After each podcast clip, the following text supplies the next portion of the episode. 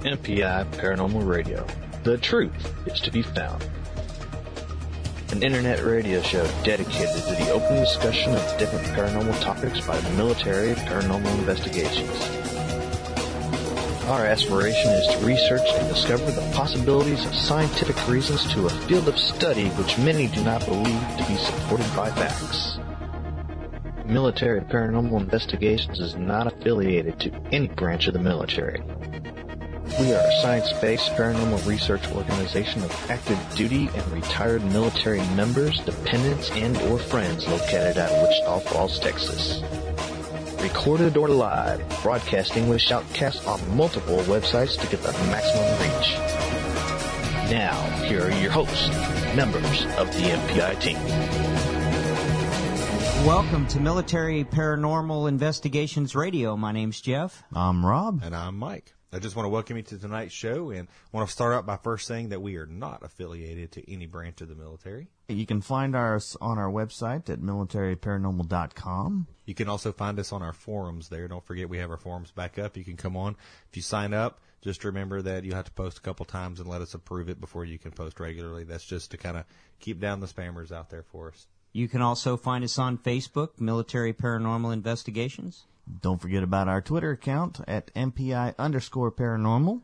You can find us at Podbean backslash military paranormal. Uh, Mike, don't we have some uh, new listeners? We do there. I think we got, since our last episode, we got 10 new followers. Started with Weston J, Billy the Kid 37, Michelle Grubbs C, Philo 142, or Phil 142. Phil 142, and then Phil Philo 87, 87. Scott Davidson, and C Gauge 99.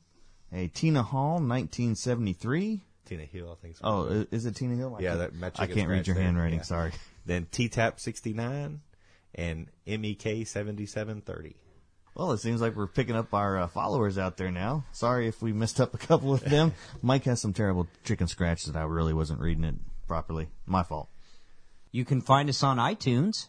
Oh yeah, don't forget about iTunes. Yep, you could just do a search there for military paranormal, and uh, you should be able to find us. If not, go ahead and type in investigations there, and it'll come on up there for you. if you just do a search out there on Google and type in Military Paranormal Investigations Radio, you should be able to find our podcast on just about four different pod sites now. Well, tonight's show, uh, guys, I think is going to be a pretty decent show. We're going to talk about two paranormal topics. We're also going to have an interview with one of our new members, so I look forward to hearing that. Yeah, when uh, we did that interview with Miss Dory, it was wow because just listening to it, I guarantee you, when we play it for you guys, I guarantee I'm going to get goosebumps again on that because the hair on my arms, just thinking about it just now, the hair on my arms is standing up because her interview was awesome, talking about everything. But we'll wait until we get into that one. Mike, you have the uh, first paranormal topic. What's your topic for I, tonight? I do, you know, and whenever we whenever we came up with an idea, we were going to talk about a haunted location. I tried to find something that hasn't been investigated on every ghost hunting show out there. That's not in all the the memes on the internet and that sort of stuff. So what I came up with is something that I think we kind of all really like, and I know that when we first started up our group, we really mm-hmm. tried hard to try to get there, but I. I think that the uh, powers that be at this time just aren't allowing anything. But Correct. And y'all know what my topic is, but the Skinwalker Ranch. Yeah, when we first started, that was that was a very big topic for us. We were so stoked. Like you said, very few people had actually investigated that place. I think there's only been like three or four, If that. if that, that has done it. And we went so far as to finding the terrain around the area because we knew we couldn't go on the Skinwalker Ranch itself because of everything that was going on and who owned it at the time but we were looking at all the mountainsides and everything. It's like, well, we can get right here and we would be able to put our cameras down and angle it right on their property and try and find the stuff. They actually have viewing points around there now. Most of them are on public uh, highways and things like that. And when I thought about this topic, you know, you and I had the discussion. We probably need to dedicate a show to more towards the really intense stuff. But I just kind of wanted to get the Yeah, let's just do a little in- bit of the hot topics that are going on like there and then actually do an entire show on this gig one. No, I agree. And, you know, I we, agree. We talked about being a haunted location and things like that. I kind of, I was afraid that it would might lean more towards my typical UFO stuff. Your But there are, Well, there there are some. It's got a lot of haunting type stuff. There's a lot of cryptids that are reported there. There's a lot of the alien stuff, which I think is what most people lean towards on it. But you know, crop circles and cattle mutilation and and all of these sorts of things. There's a lot of supernatural type stuff. And see, that's what I would think because when you hear Skinwalker Ranch, if you don't know actually what a Skinwalker is, most Native Americans will know what a Skinwalker is. Well, yeah, you know, it's a it's a shapeshifter back from uh, the Ute Indians. That's kind of in the. Let me start by saying this. Okay. It's in Utah. I think it's like 400 miles of 180 miles from Salt Lake City, but it's it's in kind of south, I believe, southeast Utah, and it's in the middle of Native American Ute lands. Right. It's actually a 480 acre piece of property, but it also butts up next to another piece of property. I believe it's uh, Garcia, if I remember that Garcia property. that it butts up next to, but it's also right next to Bottle Hollow. Hollow Canyon, which I mean I could go into the whole history of things, but basically Bottle Hollow Canyon got its name because all the uh, soldiers back in the day that was out there to enforce the Indian stuff, they would get drunk in town and they would throw all their liquor bottles into the hollow. But now that's filled up and it's actually a reservoir that's out there full of you know drinking water and and I think it's actually a resort and things like that. That's that's in that area.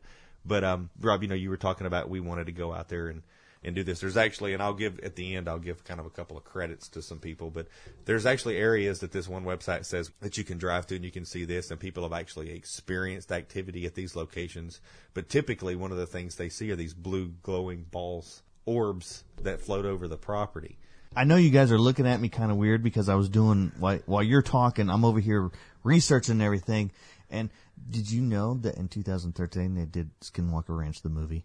Yes. Yes. I actually You watched actually you it. put that on our on our yeah, we Did I? actually yeah On our we drive act- one time. I actually watched it. It's hard to find right now. I think you can get it on YouTube in a couple of Amazon. spots. You can get it on Amazon Video. It's actually pretty interesting. It's skinwalkerranch.org. There's a gentleman out there that's really, really into Skinwalker Ranch, and he's put together a pretty good website. Now, I'm not going to say that everything's fact checked on there. I just don't know that, but Right. there, he does have a lot of videos and things like that. But Skinwalker Ranch, the movie, will kind of give you a brief rundown as to what the gist of the story is. I thought it was a pretty good movie. I mean, it's a low budget. It's not, Yeah. you know, but it was pretty good. I mean, it was better than Paranormal Activity, I thought. But really? I thought Paranormal Activity was an awesome comedy. I enjoyed the heck out of that one. But basically, I'll kind of give you just kind of the rundown of it. But I believe the first paranormal activity was documented in 1937, but it's a Indian reservation. Then mm-hmm. the government came in and took back some of the lands, and then they made those public lands. And then somebody ended up buying it, and it belonged to this one. I can't remember. I'm not going to say their name. I don't. I don't know it. But this older man and woman, and they had it. And then you know he died. Seven years later, she died. Then eight years later, the Gormans bought this, which is the name that you see on the internet. But I believe the name is actually Terry Sherman. He goes by Gorman on a lot of the, like an AKA on most of the things, but his actual real name is Terry Sherman. But he got it. And from the first day there, when they bought the property, they were going to, 480 acres, they were going to start a cattle ranch. From his first day there, when they showed up on the property, the first thing he noticed was that, you know, all the sheds and barns and things had massive bolt, dead bolts and locks and things like that, which he thought, well, you know, we're out here in the middle of nowhere and, you know, that's to keep the animals in, the animals out, that sort of stuff.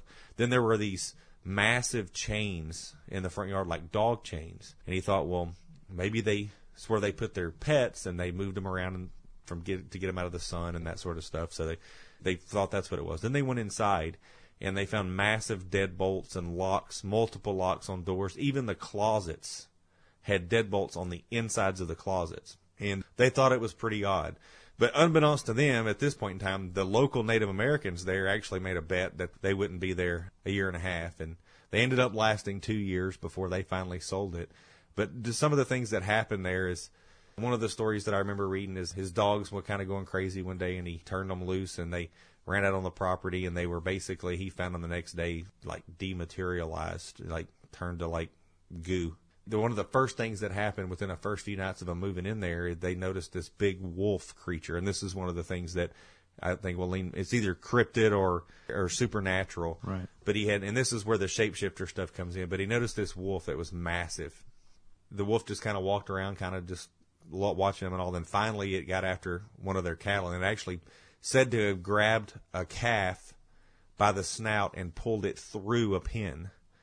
And Wow. um, so he pulled a 357 out, shot this thing multiple, multiple times, and nothing phased it. And I know I've read other stories on this. This isn't in some of the stuff that you read, but apparently he shot one of these big chunks off, and it was Oh, actually yeah. sent off to be DNA tested and things like that, which never could be matched to anything. Isn't that the one that sort of kind of like started rotting Right. as soon as it And the, and, the, and the animal was uh, said to have healed immediately Right. after this piece was. I, I do remember reading something about that. But these wolves are like, and there's actually, if you go to that skinwalkerranch.org site, there's some photos of some of the wolves. And I will tell you, uh, I mean, I, I've been an outdoorsman most of my life, and there's some of those photos that look like bear, but some of them look like a, a dog or a wolf or something like that. You, I can't, from the information that I have in some of these photos, I can't tell you that it's an abnormal sized animal.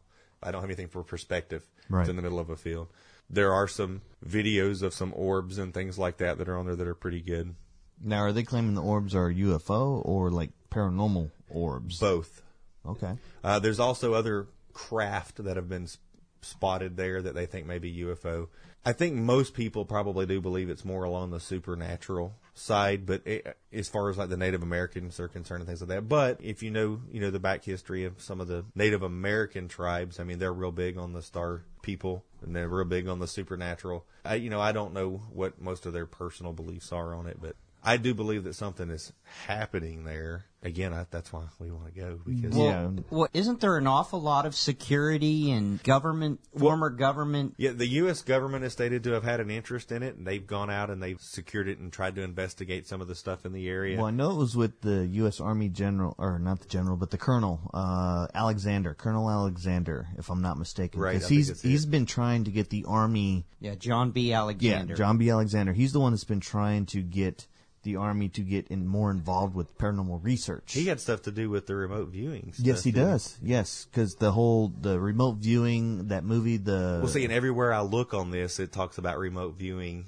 at Skinwalker, where people are trying to remote view at Skinwalker Ranch. Yeah, because he's the one that started it. And what, what was that movie with George Clooney where they did the mountain with the goat man or something like that? Oh yeah. Uh, Oh. Ingl- no, that's not it. I can't remember. I but- can't remember but the name It was based from him as well. So I know he's been around quite a while with all the army and paranormal and trying Oh. to study stuff like that. So I know when the U.S. government was there, he was one of the individuals that was actually on the place trying to figure out. But yeah, the government's been involved. A lot of other secret agencies, but I think the one that uh, where it's at now is after two years, the Gormans or the Shermans decided that they couldn't take it anymore. It was actually after his dogs were dematerialized. He said that's the last straw. He can no longer protect his. They, they were like turned to like goo. They, he found three melted dogs. Hmm. That's interesting. and he decided that he can't put his kids at risk anymore, can't do this anymore. So they they were going to sell it, but what he decided is, is I can't sell this to the general public. I, I can't do that. So anyway, some stories were run in the paper and some things like this, and somehow they got in contact with Robert Bigelow, and he's of the National Institute for Discovery Sciences. And basically, this thing that I have here says, and this is from Wikipedia, to study anecdotal sightings of UFO, Bigfoot-like creatures, crop circles, glowing orbs, and poltergeist activity reported by its former owners. Now, what they've done is they've gone out, they've set up a lot of security. It's also next to like federally managed land and things like that, and the Indian land. Right, I know about Um, the Indian land. So there's lots and lots of security, and you can't get anywhere near the property without somebody knowing that you're there. I, if I'm not mistaken, I do remember there was like a, a creek that we could get into, and if you got on this on the boat in the creek, you could actually go around the the front side of the property. Well, I think that has to do with that Bottle Hollow reservoir. Reservoir. Oh, okay, 'Cause that's it's, okay. You can supposedly go out on this water and actually see off in the distance all of the glowing orbs or the UFO activity and these sorts of things. There's also a road that cuts around on the backside of a mountain behind it. yeah, I remember when we were doing this, we got the whole topographical map, and Right. we were looking at everything, trying to find good vantage points. And There's one that's like two miles northwest of it, Mm-hmm. and supposedly you can see down into the fields. You can't see the farmhouse, but you can see the field that goes to the front of the farmhouse. okay, And from there, people have seen the glowing orbs. And if you watch the movie, that's one of the things that happens a lot in the fields in front of the house. But he got it, and they've set up all the. They actually have like they call it the cattle pen, and it's actually a viewing area where they go and can observe cattle mutilation from a safe distance. so they actually observed this kind of mutilation. Not the not the in progress. oh, okay, because I mean, if they were able to view it, then they might know exactly what it is. What, yeah, what yeah. caused it? Yeah. and they observe the orbs and things like that. But there's been a lot of skepticism over it as well too. I know that James Randi, if you know, if you If you're into Um, paranormal, you know who James Yeah. Randi is. He's a uh, big skeptic. Always given that one million dollars. I think he's rescinded that though now. But it, before he was given the one million dollar prize to anyone that could claim they have paranormal. Right. I know he's rescinded it and brought it back, rescinded it, brought it back. So I think right now he's actually rescinded it again. But I know he's the one that put up the money in, I believe it was the early, no, late nineties, ninety five or ninety six, if I'm not mistaken, to try and fund something about that being a, uh research facility or even just a haunted location. Yeah, and that's what he gave him some sort of award, some bogus uh, Pegasus award for what he- Pegasus, Pegasus, Pegasus. yeah, Pegasus, something like something that. like that. It's a joke thing. But anyway, for what he termed a useless study of a haunted ranch in Utah. Yeah. Yeah. Now, my and my thing is, is from what I know of it, I think that he should be out there doing an investigation. James Randi. Yeah. I, I mean, and here's my thoughts on that because the Native Americans say mm-hmm. that they see stuff. They've been seeing it for hundreds of years. I mean, there's multiple, multiple sightings of things and weird things happen and all that stuff. So if you get a true skeptic to go out there and say, I can't believe it, or anyway, it, it, to me, it's a starting point, and I think that he might change his mind on some things from what I've read about the location, but I probably not. Cause, If, if everything that we read is true about Right. the location. Right. No, I agree. You know, we consider ourselves to be fairly skeptic, even though we have pretty pers- pretty stout personal feelings about a lot of things. True. When we actually take on investigation, we go with the skepticism in mind, and we derive our conclusions from it that way. The thing that I see, and, and I don't ever see anything published. I mean, I see these documents on these websites and this on this website, but there's nothing out there. Otherwise, it'd be in the news too. You know, Yes, it would, everything. this is uh, actually what's occurred there. So that that's my thing. I, Yeah, I think And I would like to do a a, lot more research into this and come up with a full topic like we were talking about, so we can go more in depth. Because from you bringing this up, my mind is just hitting those synapses and saying, "Oh, I, I remember this. I remember Yeah. this." And if we keep doing that, I guarantee we'll be able to make this show strictly into that. So. I want to do a little bit more research before we, we continue Well, on. and, and I agree because there's I can give you examples, I can give you other things that's happened, but again, I only have one point of view on it. So Exactly, and and me, I want to have an, I want to go back and research it so I can have the banter because right now I'm just listening. But but you know the thing for me is is it's got my mind thinking like Rob you were saying about investigations and different thoughts because I know one of the big things that we talked about as you said was the topographical mm-hmm. map. Also, we talked I remember in length about getting ATVs and how we would get out there. And the new thing that came to mind is now with the whole drone setup, could you Oh. imagine Oh, yes. having a drone to fly over that property? Oh, I would love to get a drone, especially the ones I sell at Best Buy Yeah, with the 4K vision. That would be incredible. The to only have. bad thing is I haven't met a drone that has the IRs on it to get night vision. Right. They haven't made one of those yet, but I'm sure somewhere they will have that eventually. And Well- if they ever get night vision out there on a drone, w- that's something we could do too. do you, you want to try and build something like that? Heck yeah, All right, I'm on it. because the I'm- cameras are easily sourceable, the IRs are easily sourceable. That is true. We can get our own 960 You IR can get lights. the drone without the camera, then we put our own IR camera, and then we All right, that's our next project. I, I know everyone's like, "Ooh, they're listening now." Yeah, our, see, this is how we go. We're like kids in a candy store right now when we start talking about technology and what we want to do. So, it, if we're going to talk about it in a future date, what I and this is what I, I had in mind is uh, most people, if I say Skinwalker Ranch, have no idea Correct. what Skinwalker Ranch is. But that one website that I mentioned, skinwalkerranch.org, I, I mean, it's a pretty good website for perusing through and looking at it. Skinwalker Ranch, the movie, take a look there. Although, whenever we do these shows, sometimes I print off Wikipedia stuff for the basic dates Right. and things. I, I don't, I'm not a big Wikipedia fan, but there's multiple things if you just do a Google search on Skinwalker Ranch.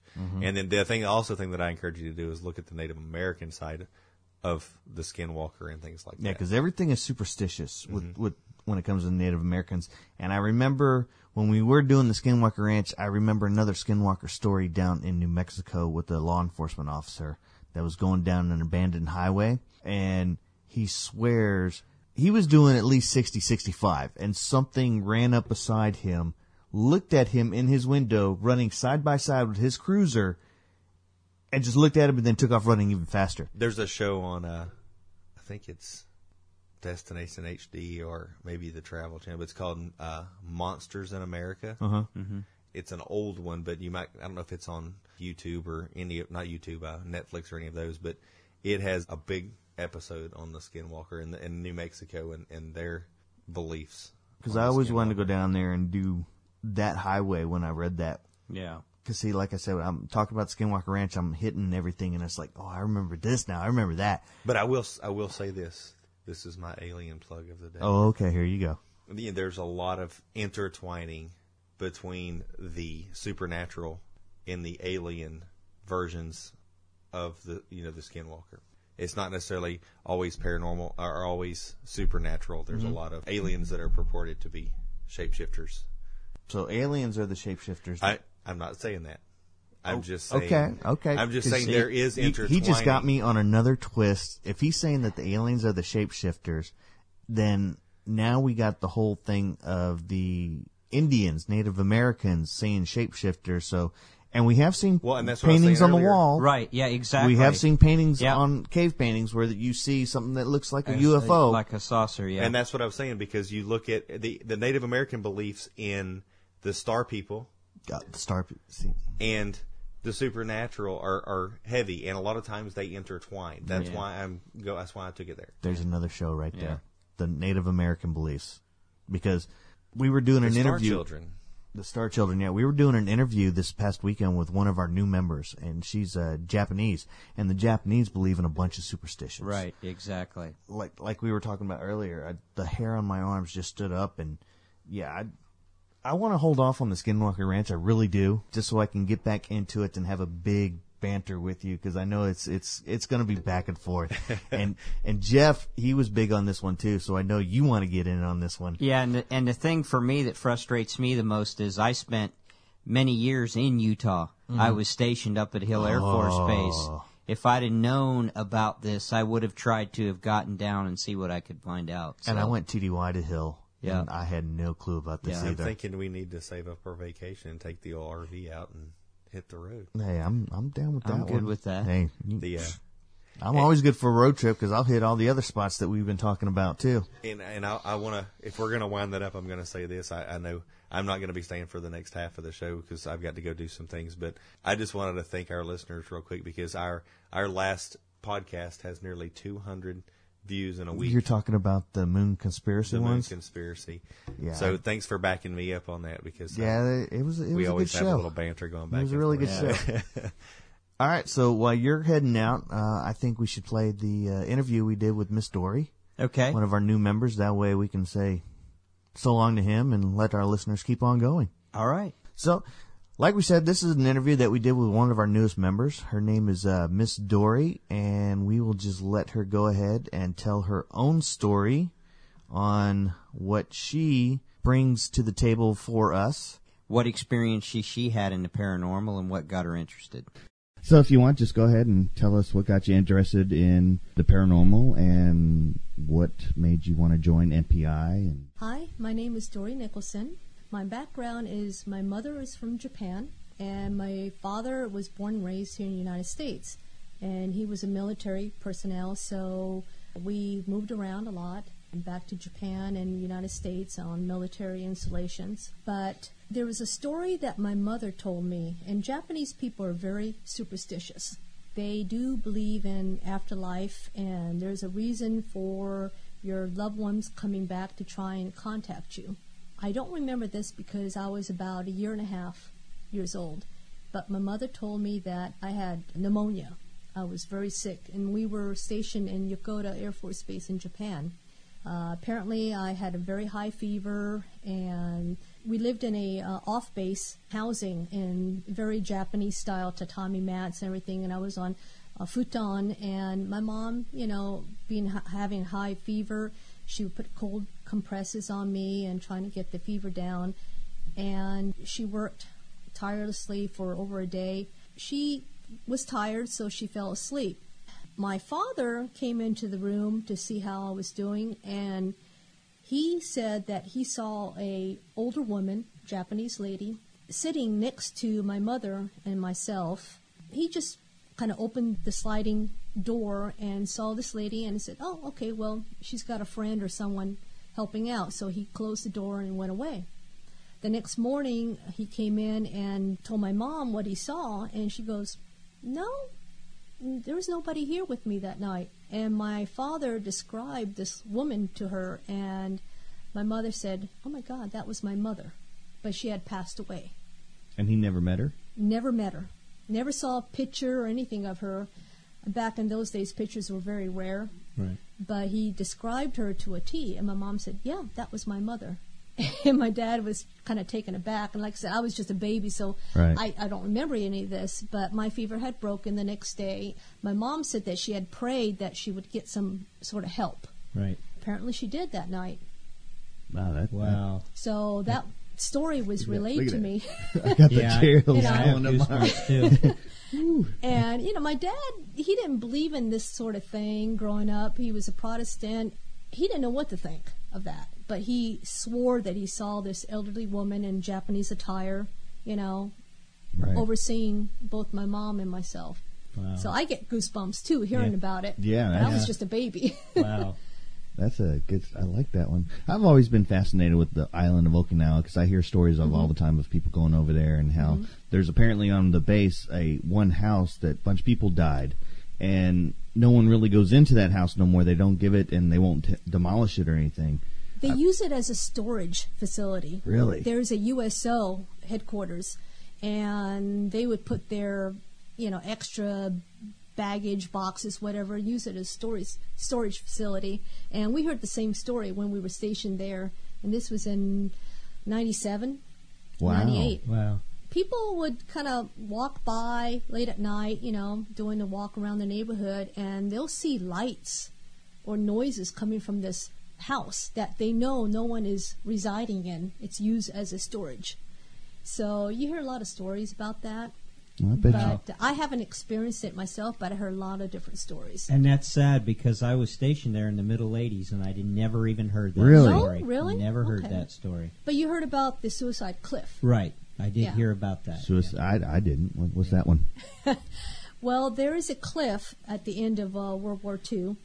The Okinawans were told that the Japanese, I mean, uh, the American soldiers were going to invade and they were barbaric and they're going to kill you. So a lot of the civilians were scared to death of Americans because that's what they were told by the Japanese uh, army. So they took their children, their loved ones, mother and fathers, and they would jump off this cliff because they didn't want to be captured Wow. by the Americans because they were told Americans were barbaric. Right. But no, Yeah. they, We're they were not- told this because they were told to fight back Right. with everything Right. they had. So they had shovels, pitchforks, whatever. They didn't have guns, but they were told to defend Okinawa to the best of their ability. And they were lied to by the uh, Japanese army. Okay. But the opposite happened. When the Americans did land, they gave food, aid, whatever to the remaining Okinawans. But we're talking thousands of people jumped off this cliff Wow. with their children, their fathers and mothers. It's really sad. Yeah. So there was a tour. They took you to the actual cliff, and it's a long ways down. You know, you're not going to survive when you jump. And they said that there are stories where people would look over the cliff, and as they're looking down, they feel like someone is pushing them from behind. Really? Yeah. See, so that's that's a place I'd like to have a thermal camera. I would just just to see. Yeah. But yeah, Okinawa is riddled with a lot of um, stories like that because there's a lot of death, Mm-hmm. and um, yeah, so it's very sad. Where's Aaron Collins going? Is he- Yokota. Yokota. Okay. That's on mainland Japan. Okay. And you have to understand, island of Okinawa in Japan, they're not really the same because Okinawa has been invaded by Japanese, by the Koreans, by Chinese, so they've been invaded with different countries over the years, Right. centuries. So the people of Okinawans want to consider themselves Okinawan, not Japanese. Okay. And unfortunately, during World War II, the Japanese used them, you know, for their benefit. So Okay. even to this day, they're they're not really in sync. See, it's history like that that I Yeah. love doing Yeah. stories and finding the history out Yeah. and But when you hear s- stories like that, World War II or other, you know, wars, um, there's a lot of tragic stories. And with tragedy like that, you hear stories of families and individual you know, Mhm. experiences. Right. So I just find that interesting. But okay, I've always been fascinated with the Japanese culture and everything, and the like you said, the superstitions. I'm more curious about the superstitions because I've seen movies. I really haven't studied the history. It's just Yeah. been the movies that they have the history on there, and when you do research about. Um, I guess the supernatural. There's a lot of stuff that comes out about the Japanese, and I don't know if that's more of a supernatural thing or more of a superstitious thing. it's probably both. If you look at the Chinese culture and Koreans, all of Asia, really, um, they do believe in the afterlife or being reborn, reincarnation. Oh, so know? reincarnation Yes, is a big yes, thing over there. yeah, okay, I it thought it was just they guard the spirits guard over the family members. Right. So- well, that that too. So I mean, there's more, I guess, of the supernatural element in the Asian culture than it is in the Western culture. Hmm. So I wonder why they don't have more paranormal investigation groups. they may, They they, may. may. but I think maybe the government kind of suppresses them a little okay. bit. But I've never been part of or or heard anything over in Mhm. Japan. But as far as um, TV series and um, uh, other type of investigations, there's a plenty over there in Yeah. Japan. Right. And right now, I think the biggest thing is they're investigating the uh, suicide forests in Japan, and they made a movie recently on that. See, I don't know anything about those Really? things. You've never heard of the suicide forest? no, I, I, the Oh. only forest I know about is Black Forest Uh. in Germany. That's about the only one. You know, but yeah, there's. I mean, it's it's such an ancient, old culture. Yeah. You know, so I can't speak for uh, what it's like in China, but I'm sure they have plenty of their own. Well, I know the one in China is with the UFO thing with that forest in Russia, um, where that UFO apparently dropped down and exploded in all the trees. It's just a rumor. It's a theory. Right. It's a theory. or it could be a comment or something that happened down there. But they say that there's all sorts of once you go in, you're not coming back out. Yeah. So Sounds like maybe we may have a topic for a radio show we Hey. can talk about. yeah, I know Mike would be all over that one Yeah. with the UFOs. Yeah. So, do you feel yourself as a skeptic when it comes to the paranormal? I mean, I'm open minded. yeah, I have to hear the whole story. You know, who am I to judge if you didn't truly experience it yourself? right. But I'm willing to listen to the whole story. We're all judges, and we all want to take in what we experience ourselves Yeah. or have heard about stories of, you know. But I'm not going to call anyone, oh, you're making this up, or, you know, who am I to judge? So, Sure. but yeah, I'm very open to all experiences. If you were on an investigation and you had an experience where maybe something was thrown at you or or you were shoved or whatever, how do you think that you would be able to handle that situation? Well, the last experience we were in um, Brook Burnett, I was kind of anticipating that. It's not like I was egging the spirits on and they pushed me down the stairs or anything, but Yeah. No, you don't I- want that. you don't want that. I've I've had that feeling. It's it's not a good feeling. but I wanted to experience something, you know, tangible, you know, get a feeling or a touch. But I did hear voices, you know, after listening to the recording afterwards. But when you're in the moment, you're in the room and you're waiting, you're hoping that something, you Right. feel Yeah. something, whatever. Unfortunately, I can't say I've experienced anything like that yet. Yeah. But if I did, that only substantiates what I already Yeah. know. right, exactly. That something is out there, And- and everyone's experience is different. And I think for as as paranormal investigators, I think that's what we want. We want Yeah. to be able to validate, Yeah. you know, an experience that we might have. So But yeah, if if if I was scared about this, I wouldn't be doing this. sure, You have to go in this being open and receptive. If it scares you too much, then don't do it. exactly. Don't ask what you're, you know wishing for it because it might actually happen. Yeah. No, if I have more concrete evidence, that's great for me. so you're actually looking to find some sort Something. of proof, Yes. something to back up Yes. what you believe. Yeah. Okay. See, feel, touch something. Mm-hmm. Yeah, I was the same way when I when I first started. I mean, when we first started this group, it was okay. I've had experiences, but I want to Yeah. find some logical explanation on why. Because, like I said, we're all skeptics because Yeah. we're going in with the open mind. But Mhm. is it something paranormal or is it something that can be explained naturally? And most of the time, we do find things that are naturally. Right. I think the only unexplained experiences was I had a statue thrown across and hit me in the chest. That one Right.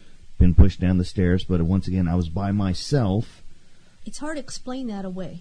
Exactly, it really when is. it happens to you, you're like, okay, something, someone is trying to tell me something. Exactly. I don't know. I don't think they're trying to hurt you per se. I think they're just trying, trying to get your attention. And see, that's what I think too. Well, for the most part, I believe, but I do believe there are malevolent spirits out there that may have a good intention. They started off with a good intention, but the theory is if you keep ignoring them, that's when they start getting upset and they become a malevolent spirit. That's one of the theories. out As a there. spirit, do they get frustrated?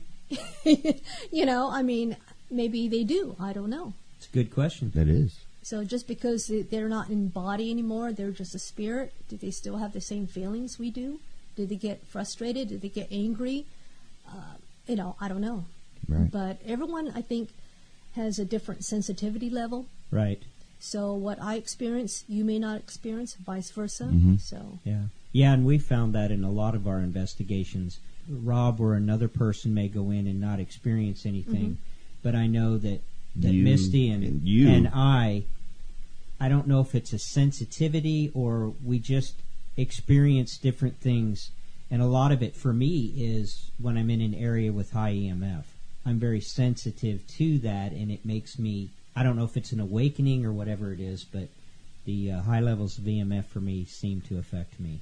Yeah, and the only correlation I can come up with that is that both you and Misty have some sort of blood sugar.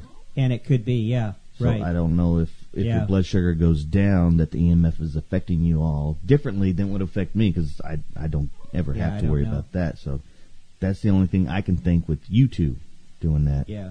What other stories or what interests you in wanting to join MPI? Because you said you didn't really know about us at all. no, I did not until Jeff joined our office, hmm and he one day kind of opened up as to what his hobby was, and it's like, bing, hmm I went, man, I've been interested in that for years, but I didn't know who to go to. Right. And maybe I didn't try hard on my part, but here he is, the same working office I am now. Mhm. So I started uh, asking him all sorts of questions. The more questions I asked, the more answers I got. I was definitely more interested. Right. And I was privileged to come to a couple of uh, sightings and investigations that you had. Right. Yeah, I'm I'm in. Well, good. We're definitely glad of having you there, getting your perspective, because, like you said, you had that Japanese background, so that brings in a whole nother element into our group, which we've never had, mm-hmm. and I'm I'm excited about seeing Well, thank you. what you bring to the table for us. just talking to you right now, there's stuff that you know that I was like, oh, I'm just listening in awe. Just okay, what else do you got? What else? What else? So I've always wanted to go to Japan and experience that culture and experience the paranormal is one of the big things, but the history. I love the history of everything. That's one of the big things for me. Well, you know, Japan, it's an ancient culture as well as Europe. I mean, our country is so new, Yes. so young. So you hear a little bit about what's happened in the last 200 years, especially in the East Coast, Mhm. where there's any turmoil, wars, what have you. But yeah, if you go outside of a country and go to Europe, especially, you hear all sorts of stories, you know, and it's endless, Mm-hmm. hundreds and hundreds. Yeah. So- When my dad was stationed in Germany, we used to go to all the castles, see Yeah. everything, tour everything. Mhm. But I was so young, I really didn't Yeah. know the history of anything. I was like, oh, okay, it's another castle. Yeah, thanks, Dad. I really wanted to walk this thing up and down these stairs. Okay, whatever. But now that I'm older and I look back and I'm like, it. yeah, I can appreciate it oh, Yeah. so much more. Like the Bavarian castle Yes. that we went to, or Austria, I went into the salt mines and Yeah. saw the Sound of Music mansion, been Yeah. back there. So all that stuff is just, I've done that. And people are like, really? You've been there? Yeah, I've been there. I I got to go see these things. But as a kid, it's like, yeah, okay, whatever, sure. And now it's like, I, I wish I could go back. Yeah. It's like when I was older and stationed in Turkey, the stuff I got to see in Turkey is just like, Oh, wow. Where were you in Turkey? Uh, Incirlik. My I was- husband was. Oh, okay. Yeah, I was stationed there from 2000 2003. Okay. And a lot of history there. yes, Roman ruins yes. and oh my gosh, and they're Uh, all over the place. Oh, yeah, they even go into Adana. You still go across the bridge that was Mhm. built by them, and it's Mhm. like, wow, it's still something in Yeah, use. And exactly. yeah, I I enjoyed like, If I could ever go back there, I would. I'd Yeah, I had a beach house on the Mediterranean for twelve hundred a year. Maid, gardener. Yeah, I was spoiled over there. They- wouldn't they- be. Yeah, they they made me leave. They're like, okay, three years is long enough. I was like, oh. So that's when I came back here, and it wasn't for a good five years before I met up with Jeff at the ITU. That's what it all started because I had my daughter. Because met my wife, and we we were involved in a couple of paranormal incidents, and once again, I was a skeptic, and I was like, mm, yeah, okay, whatever. But the thing that really got me involved was after my son was born. We have the baby monitors mm-hmm. on there. We were watching him on the baby monitors because he was just learning to crawl. He was crawling up on his crib and everything. And he sit sits up in his crib and he's just sitting there, and you see him playing in the corner with something. He he's just giggling, and we're just watching, and he's just having a good old time in the back room. And he starts playing with the corner, and you could see a blanket being moved. And we're like, all right, but maybe it's his foot because his feet is under the blanket, but it looks like it's being moved. And he's playing. Mm-hmm. He's having a great old time. And then you see him crawling to the side, and he starts crawling up and everything.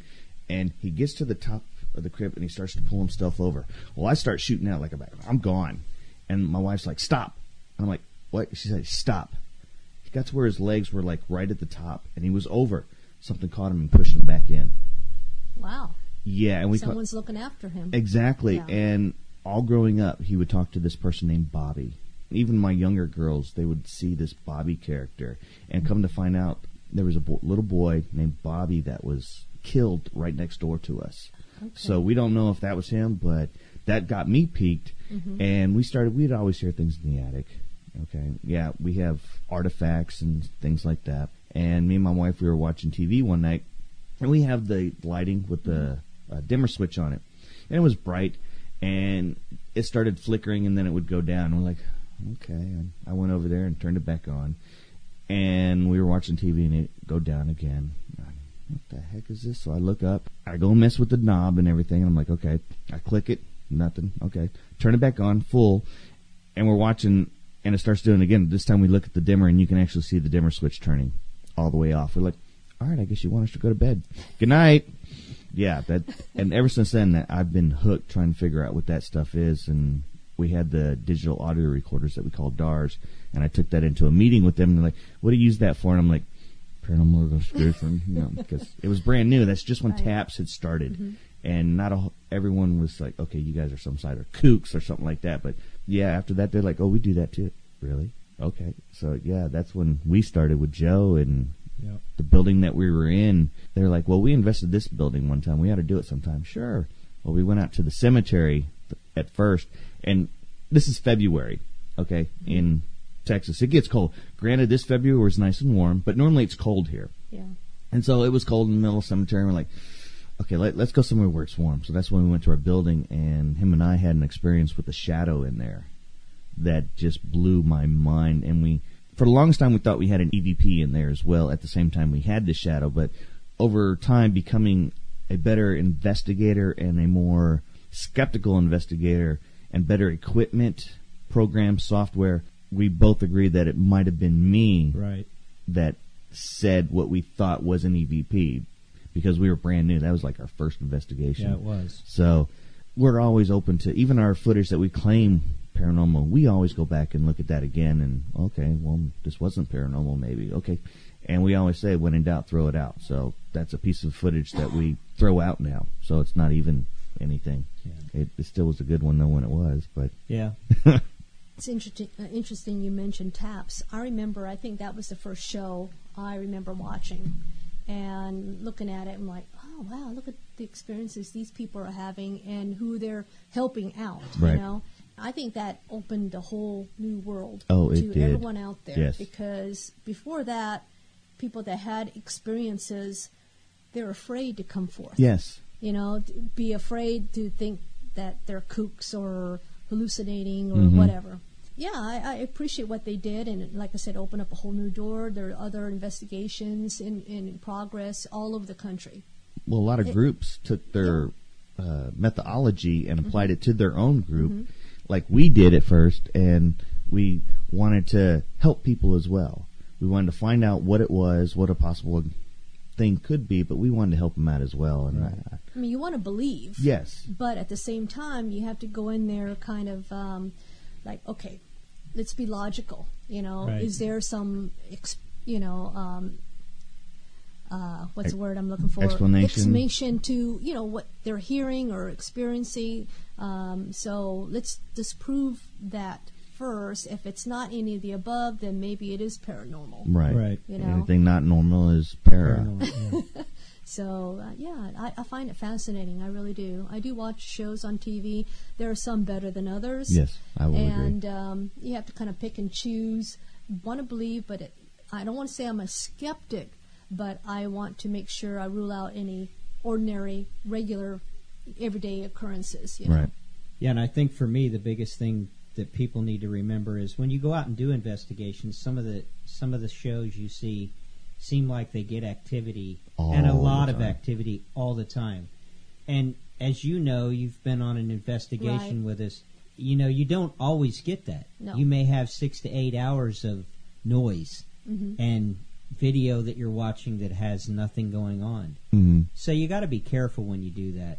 When you said you were listening to the audio, you didn't hear nothing during the investigation, but you got- Right. got it on the audio. While you were listening to the audio, did you hear any clicking? Oh goodness. Um, it's hard. I, I Almost I like an old light switch. Mm, there were a lot of background sound, but as far as clicking, I can't I can't remember clicking per se, but there were definitely voices that you can make out very clearly that Hmm. wasn't any of ours. who were Interesting. in, in, you know, during the investigation. So it, it was kind of like, wow. Hmm. I was right there in that room and I didn't hear it. Yeah. No one heard it until you play it back. You're like, wow, okay, that's very clear. Yeah, and I think for me, that's what really got me the first time is when we did our investigation out there at uh, the cemetery. You know, you didn't hear anything, so you're thinking nothing's really going on till you get back home and you put that headset on and you listen to that audio and you get that first answer to a question that you had. I mean, it for me, that's what hooked me. Was that the one that Kyle found? Yeah. For, yeah, Kyle Yeah. found. He's like, Dad. My, my my my son was listening to the audio like the next day or the day Yeah. after, and all of a sudden his face went completely white, and he took the headsets off and he's like, "Dad, Dad, you got to listen to this." So I'm like, "I'm listening to it."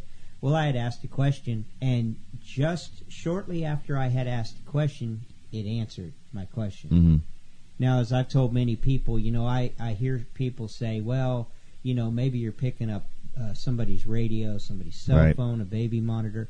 Sometimes I could believe that could happen. But where we were and at the time we were, and to answer a specific Specific. question that I had asked. It's not residual Right. Mhm. info right. or And so something it was like that. Yeah. intelligent. It was Yeah. trying to let me know that it was there. For me, that's That'll what give you goosebumps. Yes. it, it does. It- Yeah. Still to this day, Yeah. it's like that's one of the best EVPs that we've captured, and we always play it. yeah. So Do You got any other stories, or because we know that you guys got to go, we could always do this another time I because don't have any other stories, but hopefully I will soon, someday. well, good. good. We uh, want to say thanks. Appreciate your time. Yeah, You're welcome. And Thank you for having me. definitely welcome to the team. You're going to Thank be a great addition. Thank you very much. Wow, that was that still listening to her story still brought chills. Look Yeah. at the- look, I still got the chills. Yeah. It was uh, it was definitely a fun time to sit and listen to her stories and very interesting for me because I work with her, so it was very exciting to hear those stories. Yeah, and because of that, it, it gave us the idea to do this show with all the haunted locations. And I know you got one from her story because she talked about Suicide Cliffs, and we started doing some research on it, and it brought up what you want to do. So before we get into that, let's go ahead and take a commercial break, and then when we come back, we'll get right into yours. Okay, I'm excited. Let's go. Let's do it.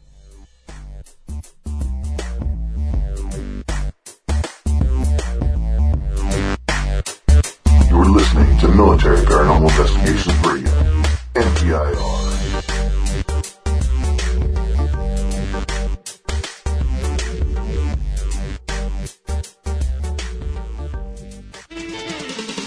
Real Texans don't litter? The Texas Adopt a Highway program is the premier litter prevention campaign of the Texas Department of Transportation. The program currently has more than 4,500 groups across the state, and Military Paranormal Investigations is proud to be one. And it's a good way to let the community know you care. Adopting a piece of Texas highway is simple. You agree to take charge of a two mile stretch of road for a minimum of two years. And, once approved, you agree to clean your portion of the highway at least four times per year.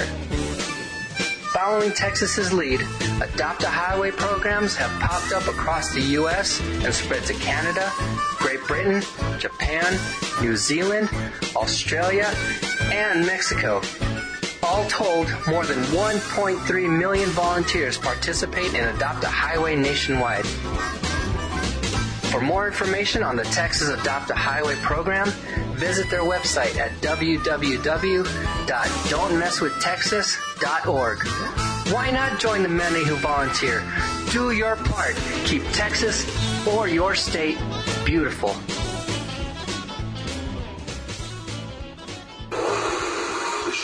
Will begin shortly. If you have a cell phone, turn it off now. If you have a pager, get a cell phone.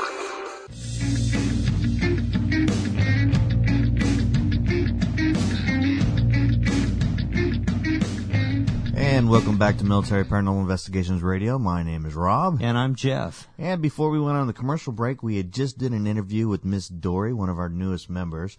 And the commercial that we just had was about the Adopt a Highway program that Military Paranormal Investigations does. On April 9th here in Texas, it's the National Texas Adopt a Highway Cleanup, where all the groups are supposed to get out and clean the highways up together. Yeah, and if you've never done it, it is a little bit of hard work, but we've uh, had this stretch of highway for well over two or three years now. Oh, no, five years Has now. it been five years been already? Five years, yes, sir. But yeah, we uh, we go out and pick up. We've got a lot of good feedback from the people that live near the property, thanking us for taking the time to come out and do that. So if you haven't done that, I uh, challenge you to go out and do that. So, as always, don't forget you can find us on Military Paranormal Investigations Radio, and you can find our Podbean on Military Paranormal backslash Podbean, or just do a Google search and you can find us. You can also find us on our Facebook at Military Paranormal, all one word. Let's go ahead and get started on uh, our final topic for tonight.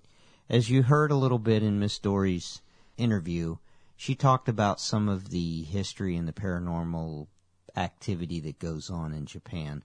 And one of the things that got me to thinking about is the suicide forest of Japan. I didn't really know a whole lot about it. I was stationed in Okinawa, Japan. Now, Okinawa was a, an island all of its own, but I never really did spend much time in mainland Japan. But I found it interesting. Why was this such a paranormal thing? Suicide Forest of Japan, or otherwise known the Sea of Trees, has had a lot of tragedy over many years. Yeah, from what I've read, there's been a lot of suicides, even though they had the suicides then. And I think Miss Dory touched on it a little bit about the, the forest there, because mostly she was just talking about the suicide cliffs. Right. And then she mentioned about the forest, and I had no clue it was at the base of Mount Fuji. Right. It, it's 14 square miles. But the interesting thing is, is just give you a little history on it. In 2003, there was 105 bodies that were found in the forest. They actually go out and search the forest for these bodies or They something? they do. Actually, they have an annual event where they go and look for the bodies. There has been so many suicides in this area that they post signs out giving the number to the national a suicide prevention? prevention line. That is Wow. correct. But, you know, they lose a lot of people to suicides. They also lose a lot of experienced hikers. The woods in this area are so thick. They'll have experienced hikers who's hiked all over the world that will come into these woods and they're so thick and so dark that they get disoriented and get lost and they will be lost forever. Now, I did read something where, or it might have been a myth or something, the legend, because they say stay on the path. If you get off the path, then you're you're done. Right. Now, why do you think that is? You mean why do I think it's paranormal or Or why do you think they have a legend, or if it's a legend, where they say if you get off the path, you're done. You're you're lost forever. Because you're talking about all these experienced hikers, and experienced hikers they shouldn't get lost. You know, I, re- I really don't know. I think it's uh, some of it could be that you know they just get disoriented. I mean, I don't know if you've ever been out out in the woods and and got disoriented, but I've done some hunting in my time and and I've gone out with my dad and I know it started to get dark. We were wanted to stay out as long as we could and see when the animals would be coming in close to dark time. And once it started getting dark and you get into thick woods, you think you're going in the right direction, Okay, but I see what you're saying. Now. you know, you start walking that way, and then all of a sudden, wait a minute, is this the right way? You turn around, and everything all looks the same. Okay, I can see what you're what, on the point on that one because I did do some hunting, and but I've always had a good sense of direction on the land. Now, I have gotten lost at sea. Yeah. that one I've done. But you know, the thing is too with with doing the research, I found out that compasses in this area don't really work well. Really? They say they jump around and and are jerky. Now, what they're saying is, is because you're at the base of a volcano, you have volcanic rock. yeah, you got all that iron ore as well down there, so compasses wouldn't be able to track on a true magnetic because you got literally a whole magnetic field there. So I could see why that is would- correct. Now, see, if a hiker used a compass, Okay, then maybe you know that may be something that could be causing it. how tall are these trees? Do they have anything about Uh, that? Because if you can't really see the sunlight, if it's just shining through, you maybe you might lose the your bearing that way as well. Yeah, no, it, it, it said the trees are very thick. Okay. I don't know exact just a dense forest. Right, they're a very dense forest, and you know when you get des- dense forest, you don't get much light through Yeah. the trees. So Exactly. I would say that it would probably be pretty dark a lot of the times. Kind of like the redwood forest Right. with us. And it, it's really sad, you know, when you start thinking about when you call this place a suicide forest. They say that this suicide forest is the second most place that people want to go to commit suicide. Really? the No- second most. Second most. The first number one is the Golden Gate Bridge in well, I San can, Francisco. I can see that one because yeah, you got that big long bridge and everyone. So people actually fly to Japan to go commit suicide Yeah, in that's what they say. It's talking about from 2003, they saw a number of 108 suicides. These are only the bodies that are found by monthly patrols and annual body hunts in which police and volunteers scour the forest for victims. Do they say how many deaths per year on an average they have? Uh, it doesn't really get into the numbers, but I guess the question that I have for you is in Japanese mythology, it's a little different than we see in, in our movies. You know, in our, in our horror movies, there's a reason why these spirits, Spirits. or whatever, you know, are there. They're mean, they're angered, Right, whatever that's- it might be. That's the difference between the Japanese culture and our culture because they believe that the spirits are, like Miss Dory said, are staying here for a reason. Right. to either protect their loved ones or they're trying to find uh, a hold on this side. So we're a lot different in our aspects as far as our ghosts, to where there, I believe, is more a superstitious ghost, like she said, to where we're more of a belief of, well, the regular Christian belief. Right. You die, you pass on, your spirit stays or goes, heaven or hell. But they're more of a, their spirit always sticks around to protect the family, move on. And I guess one of my big ones that I see would probably be like uh, the story of Mulan, where they had all the statues Right. of the elders that would protect the families as they go.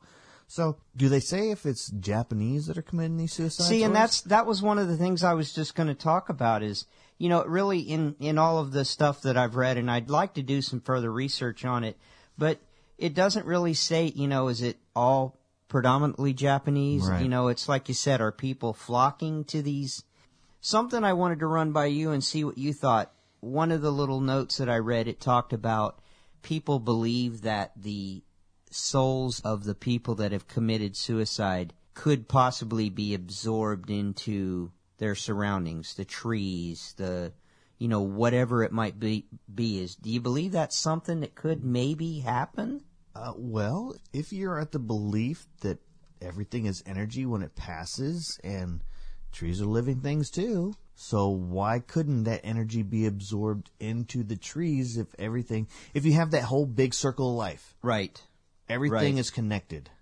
Um, kind of like that movie Avatar. Right. Everything was connected to everyone through the roots, through the spirits. I guess it would just have to be a, a belief. I mean, is it possible? It's, it all depends on what you believe. And I mean, if the Japanese believe, because I know they believe in reincarnation, they believe in all these other superstitions. So could they possibly be going there to be absorbed into the forest? That's that's a good thought. That's a good thought. That's something I, I didn't even think about. You know, the interesting thing about it on doing the research, as you know, looking at the documentation, this forest has spawned so many different things. It spawned books. Movies. There's movies actually. There was a movie that I didn't know that Matthew McConaughey had made a movie in 2015. It was called The Sea of Trees. Really Matthew McConaughey. I- Matthew McConaughey in 2015. In fact, this year, 2016, there's a new movie coming out called The Forest. Maybe we'll have to do a, a watch of that and maybe do a review yeah, definitely. on one of our shows. Yeah. Oh, that's another thing. I would like to do a paranormal movie review, kind of watch a movie and then give our own takes on it on what we thought. Because I know we keep joking about paranormal activity. Everyone's watched that movie. And yes, I did think it was a comedy because we went actually as a group out to paranormal activity. Right. We took our entire group. We had like at the time nine or ten of us, and we took up the entire f- row. And that movie theater was packed because at the time you had all the ghost hunting shows and everyone was doing it. Yeah. And everyone was screaming and everything. We were just laughing. It, it was a good time. So I like your idea of trying to get that to go and do some sort of review because I had no clue that the movie that you're talking about, I saw the previews and I was like, oh, another horror show. I gotta go see it. Yeah. But I had no clue it was actually this forest. Yeah. Didn't didn't you read uh, something about a, a music group had actually gone out to the forest oh, yeah, and yeah, did yeah. uh, um, oh, what was they called? Uh, if I'm not mistaken, because they went out there and did like three recorded sessions. They just went in the forest and started recording, just listening to the sounds and everything. It was the Japanese Noise Collective, is what it was, and it's called the Shroud of Vapor. They actually recorded three sessions in the forest, and two of them appear on an album called Suicide Forest Sessions. I would like to hear some of that to actually see What? Ooh, what may have been run it through our filters. yeah, see if anything was picked up. Okay, that's a challenge for me. I'm writing that one down so I can go ahead and do that. So, So I mean there's there's a lot more it's and what's the name of this forest again? Ari- yeah, I, I I will probably butcher this name Ako A O K I G A H A R A is the name Aokori. A- Yeah. That's how you said it, like Aokori. right.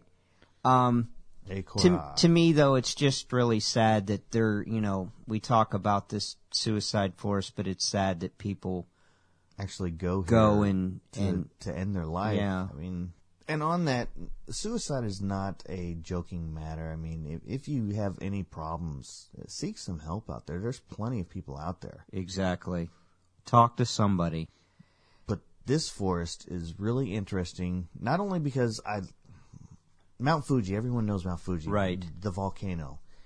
I guess you could search to see if there's any paranormal activity around Mount Fuji because I remember stories. It's just they're not coming to the top of my head right now. But to have that and this forest down at the base of it, I guess there could be possible paranormal activity if you have all these people creating, not creating, but committing suicide. So you have this tragic area right and that's where most paranormal activity in theory comes from is all the devastation and incidents and times in history to where massive I, I know where you're going with this because I was thinking the same thing. You think I think about it like a battlefield. there you go yes You know, you have a battlefield where you have lots of deaths and and tragic deaths on top of mm-hmm. that. To me, I see the ground absorbing some of that energy and holding on to it. So you, now you go to a forest area, a condensed, confined mm-hmm. area where there has been a lot of tragic deaths. I've got to believe that it holds some kind of energy in there. well i would say yes on the energy but it, all these movies that you were talking about seem to have a negative energy. Do you think it would be a negative energy because of the suicides? I- I really don't know. That that's a really good question. I would think so. Just because theories and people say that when someone dies in a very tragic death like that, they really don't know how to move on. Correct. They're like in a limbo. Right. So, if that's one of the theories, then I guess the forest could be like a limbo. Right. Kind of like a holding place or Because if it's a dense forest, then how, if they get lost in the forest, how does the spirit expect to find its way out of the forest? Well, but here, but here's another theory I'll throw at you. These hikers that are going in, how do you know they're not experiencing some kind of paranormal Activity. activity that causes Them to get disoriented. maybe, maybe you just don't know. Just, Huh. just don't know. So uh, that's kind of the the haunted forest in a Nutshell? kind of in a nutshell. I asked it if you have any other thoughts or questions. I'd like to hear your feedback on it. Or even if, because you've been stationed there, what if someone else has been stationed around there, or someone's actually been to the Exactly. forest? If you actually been to this forest and you know a little bit about the history, give us a shout out. Uh, let us know. Contact us at a radio show at militaryparanormal.com and let us know some of your experiences if you've been there. Right. Or you know a little bit of the history. Right. So, well, I Wow, th- then- think we've uh, about reached the end of our show. I think so. I mean, it's been a good show. I've enjoyed this. We've had a lot of people joining our paranormal podcast and picking up, and I think that is amazing. I think it, it tells me that we're actually doing something right out there. And I think the way we're going with our show, I think it's going to take off bigger than what it has. I mean, the last one Mike said we got over almost 200 hits on our last show alone. So, wow, it's It, it's been a good night. I've enjoyed the topics. You know, we talked about the Skinwalker Ranch, which I hope we get to do a whole show on sometime. yeah, that would definitely be nice if we could do a whole show on the Skinwalker Ranch, do a lot of more research because when we were doing it, my mind was just fluttering with Yeah, mine was too. I was like, oh, I remember talking about this. I remember Right. talking about that. Right. Um, and I sure love to hear the interview from Miss Dory. That was a great interview. It was. Um, and Get- go ahead. getting our members back up is another thing that I would like to do, and have our other members. Um, I actually was talking to uh, a former member, uh, Kevin, earlier tonight, and he was actually going to call in tonight to to give us some stories because he's actually from the island of Hawaii. Oh wow. So you got Japanese Hawaii. Right. He's going to talk to some of his relatives that are still there to come up with some folklore and legends of Hawaii. Okay. So Okay. Well, as as we've said, we'd like to thank you guys for taking the time to listen to us. Uh, please give us that feedback. Give us feedback on what topics you might like to hear. Mm-hmm. Um, And always, you can reach us on our website, militaryparanormal.com. Got to keep throwing that plug out there. And if you want to contact us, it's at radio show at militaryparanormal.com. you can find us on Facebook. You can also find us on YouTube. We have a channel out there, Military Paranormal. That's right, all one word as well. Yeah. And finally, you can find us on iTunes. All you got to do is to search out there, and believe it or not, we're on iTunes. So, we thank you again, and we hope you have a good night. Have a good night. See you on the next show.